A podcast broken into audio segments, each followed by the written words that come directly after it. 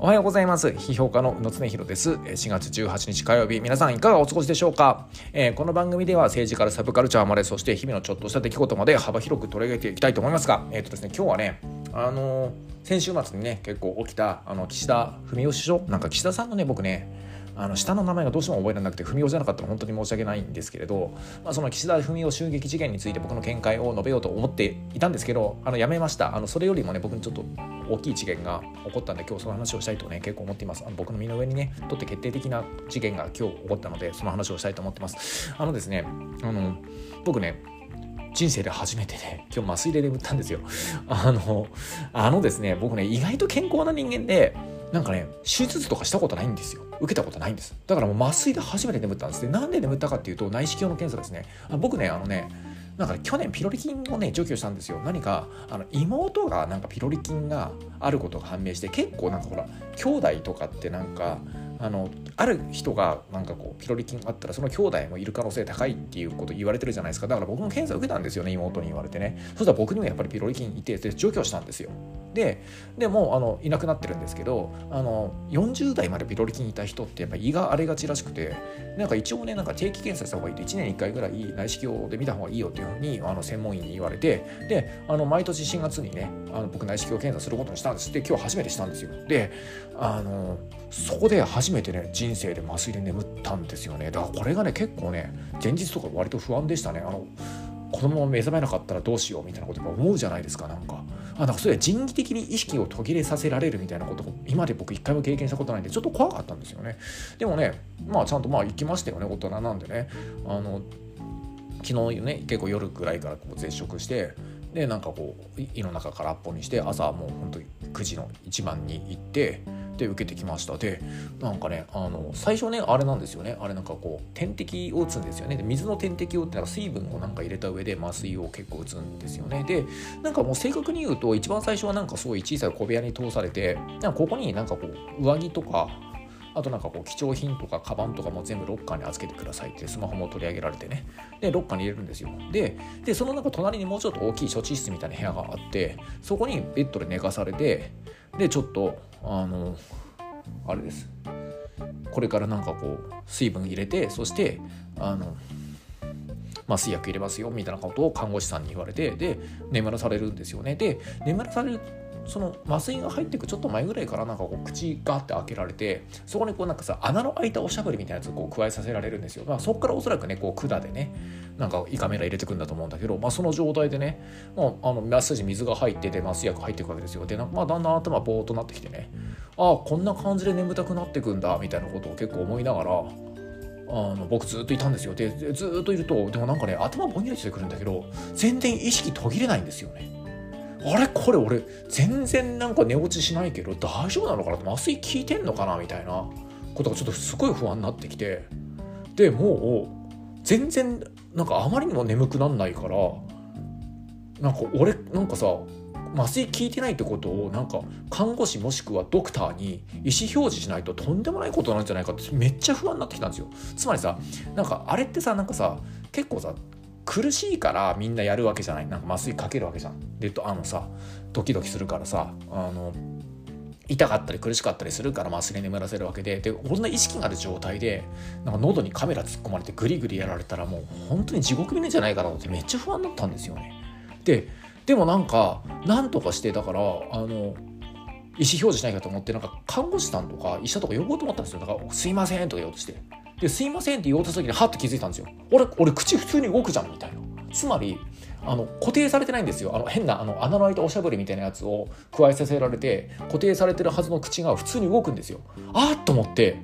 でんと思ってよくよく天井とかねあの碇シンジ君みたいなもんですね。あの第3話見知らぬ天井みたいな感じのね。で3話か4か忘れたけどなんかね気が付いたら部屋違うんですよ。明らかに僕もっと大きい処置室みたいなところにいたのになんか一番最初になんかロッカーに荷物を預けされたすごい小さい待機室みたいなところに僕いつの間にか移動してるんですよ。はあと思って。だからもう一回僕意識途切れて目覚めた段階だったんですよそれ。だから自分のなんか意識としては一回も寝落ちしてないからシームレスにつながってるんだけど一度僕の意識は途切れてもう次の瞬間もう別の部屋にもういたんですよ。だか全ての内視鏡検査は終わり処置も終わりでベッドごとガラガラガラガラって移動されておそらくね看護師2人がかりぐらいでで隣の部屋とかにもっと小さい部屋に移されてたんですよ。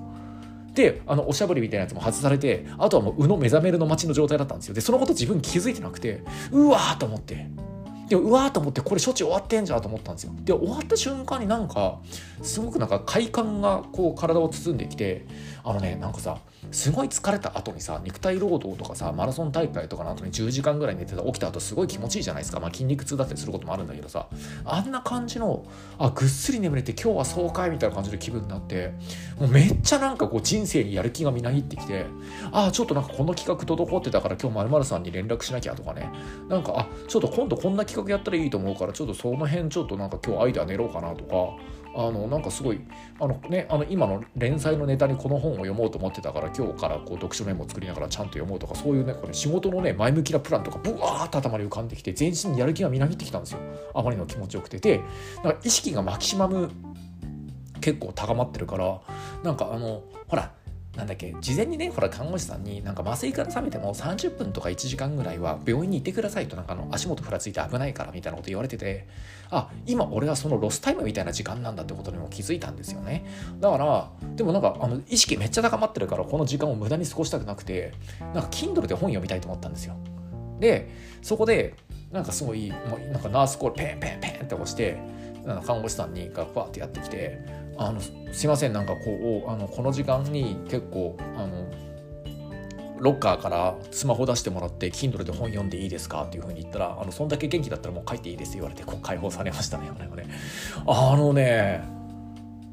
いやでもちょっと衝撃でしたねなんかね。あ人為的にこう薬で意識が途切れるってこういうことなんだってまあ、人間ね普通に寝る時は寝落ちしたって記憶があるんですよね。だから眠ったっていう風に起きた瞬間に自分が寝て起きたってやっぱりちゃんと認識するんですよね。でも麻酔だとそうならないんだなってことが新鮮だったし逆に麻酔のせいで多分すごいぐっすり眠れてすごい気持ちよかったんですよ。でなんかね自分でも全然自覚なかったけどあの俺睡眠の質あんまり良くないんじゃないかなと思って。あのね僕若い頃はね全然寝つき悪くてもう本当に寝るのが一苦労だったみたいな人間だったんですけど年取ってくるとね生活も規則正しくなってきて今も多分ぐっすり67時間1日寝てるんですよ大体決まった時間にね。でそれでもねなんかねこんなねあの今日麻酔から覚めた時のような爽快感って毎朝全然ないんでなんか睡眠の質変えようと思ってます。なんかあの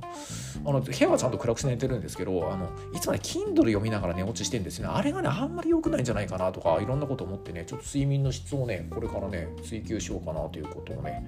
あの思いました。あの本当でもねあの新鮮な体験ですよ。あなんか麻酔から覚めるの快楽なんか若干病みつきになるなと思って。まあ別にそんなねあの自ら進んでねあの麻酔で眠らされに行ったりは結構しないですけどね。なので、ね、あの引き続きねちょっとね僕はこうあの睡眠っていう新しい快楽に結構目覚めたんでちょっとこの先ね睡眠のクオリティをね若干追求していこうというふうに、え、結構思っております。はい、えー、ということでねえー、っと岸田首相襲撃事件に関してはね、あの明日のポッドキャストでまたね、話そうかなというふうに思ってますんで、皆さんそっちの方でよろしくお願いいたします。はい、えー、ということですね、えー、お知らせですね。お知らせ。はい。えっ、ー、と、4月6日に僕が3年前に書いた本、遅いインターネットという本が、えっ、ー、と、幻冬者から文庫で、えー、再発売されました。えっ、と、これはインターネットの速さに人間が振り回されがちな現代社会で、情報技術の付き合い方を考え直す提案をしている本です。今回発売からちょうど3年で文庫になることになりました。文庫版では経済学者の成田悠介さんが解説を書いてくれました。また、え僕がこのコロナ禍とウクライナの戦争とインターネットの変化について書き下ろしたボーナストラック的な新しい章が入っています。多分全体的にはね、単行本の1.3倍くらいになってます。単行本持ってる人も文庫で値段が安くなってるんでぜひともお買い求めください、えー、とまた4月27日には川出消防審査の中学生高校生向けのレーベル14歳の渡り鉄シリーズから一人遊びの教科書が出ます。これはティーンエイジャー向けにね、えー、ランニングとかも一人とかプラモデルとか僕の趣味の世界を解説した本です。えー、個人的にね、えー、人間関係のことばっかり考えて、業界の飲み会にばっかり出かけてる人が一番世界をね、つまらなくしてると思ってるんで、えきちんと一人で遊べる大人を一人でも増やしたくてこの本書きました。え中高生はもちろん最近うまく遊べていないなとかね、え休日や仕事終わりが面白くないなと感じてる大人にも読んでほしいと思います。えそして、えーと、僕の私塾プラネッツクラブは現在会員を募集しています。月2回僕が直接指導するうのゼミでは4月25 25日、村上春樹の新作小説を素材に、宇野流の小説の読み方講座を開きます。えー、また、来月5月10日は僕の新刊、一人遊びの教科書の内容をした時期に現代社会の遊びについて、えー、と考える講座を開きたいと思ってます。あの、このね、宇野ゼミってね、まあ、月2回ね、結構いろんなテーマで、えー、と僕は直接指導してるんですけど、あのね、まあ、今のところね、なんかね、あの過去もう22、3回やってるんだけど、その動画外部がね、入会すると全部見れるんですごいお得なので、ぜひとも入会の方よろしくお願いいたします。で、月1の読書会ですね、えー、これはね、えー、来月はですね、小川公代さんのケアの倫理とエンパワーメントという本を取り上げたいと思っております。えー、こんな感じでね、タイムラインの外側で充実な学びの場を作っています。え月のいつ入会してもアーカイブで追いつきます。あとですね、あの、なんか村上春樹絡みで言うと、あのノートにね、結構僕のあの新作の、えっ、ー、と、